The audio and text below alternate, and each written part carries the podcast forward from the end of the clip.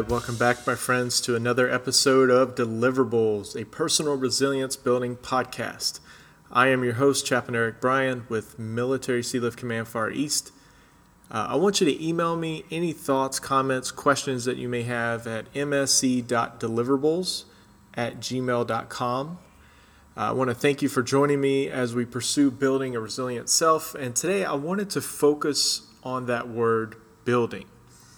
A friend of mine recently sent me a picture of this of his house. Underneath his house, there's a crack running along one of the beams. It's an old house. This house has to be 90 to 100 years old. And the crack was along a beam right underneath one of their bathrooms. It ended up not being a rebar issue, and they were able to repair it by replacing the concrete and the plaster mix around the rebar. But imagine all of the elements this house has faced over such a long period of time the storms, the heat, people moving in and out, you know, just a long history of a house being a house and the things that happen in and around it. To add to that, think about the upgrades that needed to happen over the years as technology and science developed. You know, we learned things, we made things better. You know, for example, asbestos and paint, you know, those are things that have changed over the years.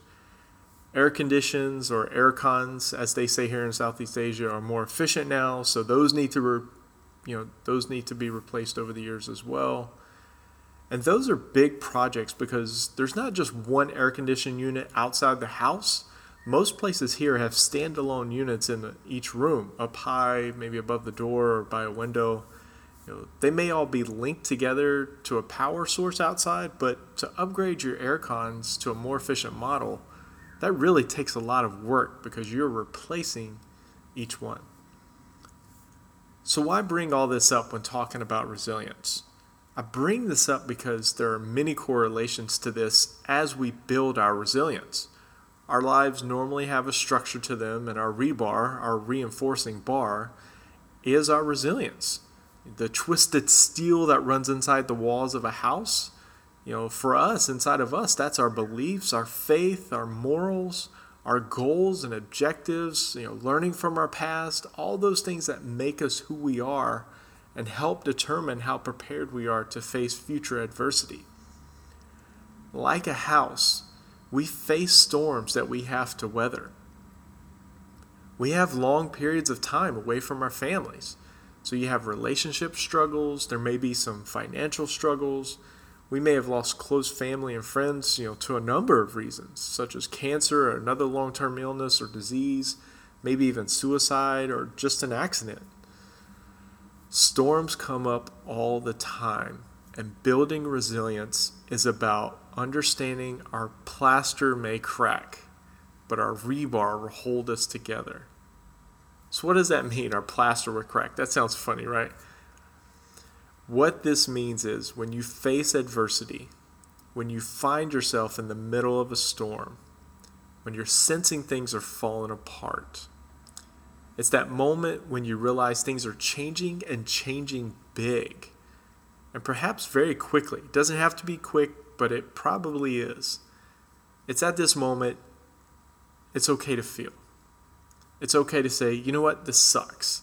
Acknowledging the plaster has cracked is the first step because you can't address what you don't acknowledge. This is about working through adversity. This isn't about behavior modification. This is about actually addressing how, how you're reacting and how you're preparing for the next step. Engineers don't build a house and think, over the next hundred years, this house will never need maintenance.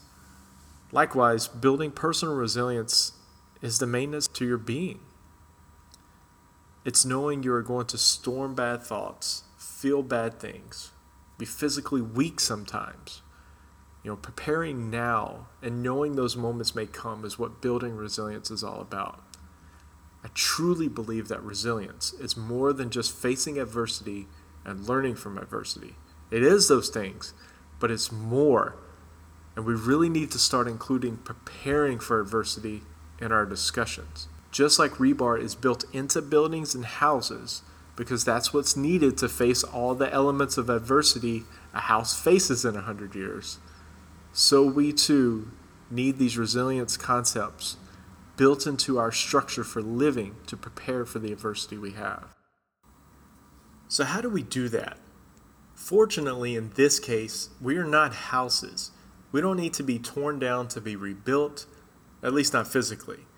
All that is really required to start building resilience is understanding what reinforcements you have mentally, emotionally, spiritually. What do you have to withstand hard times? What values do you hold on to?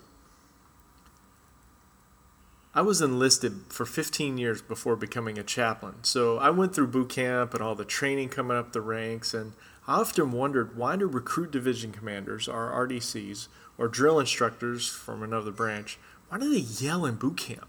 I thought it was the most fascinating thing about the whole experience of boot camp. And the only real justification I ever received was that if you're in a battle station situation or combat where missiles are flying or rounds are being shot down range, that you would respond naturally to someone yelling orders at you. When you are in combat, you need something louder than the noise to guide you. That's fascinating to me. Your faith works the same way. It's transcendent to whatever situation you're facing. It's not meant to remove you from any responsibility to the situation or ignore the challenge you are facing, but rather provide you the means to engage and work through the situation. It is that something that is louder than the noise. Your resilience and the concepts that you have about resilience work the same way. They're the things that's going to guide you through whatever storms you're facing.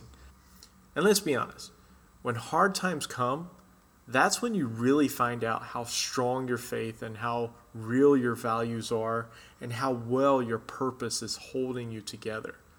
And if you're going through a challenge right now and you don't think you're resilient enough, let's say your rebar didn't turn out to be steel after all, give me a call. Shoot me an email at msc.deliverables at gmail.com. We'll set up a phone call or whatever. We'll talk it through. We'll connect somehow and we'll talk. Because building resilience, this is about protecting your heart, protecting your mind, your body, your spirit, everything that makes you you. It needs reinforcement.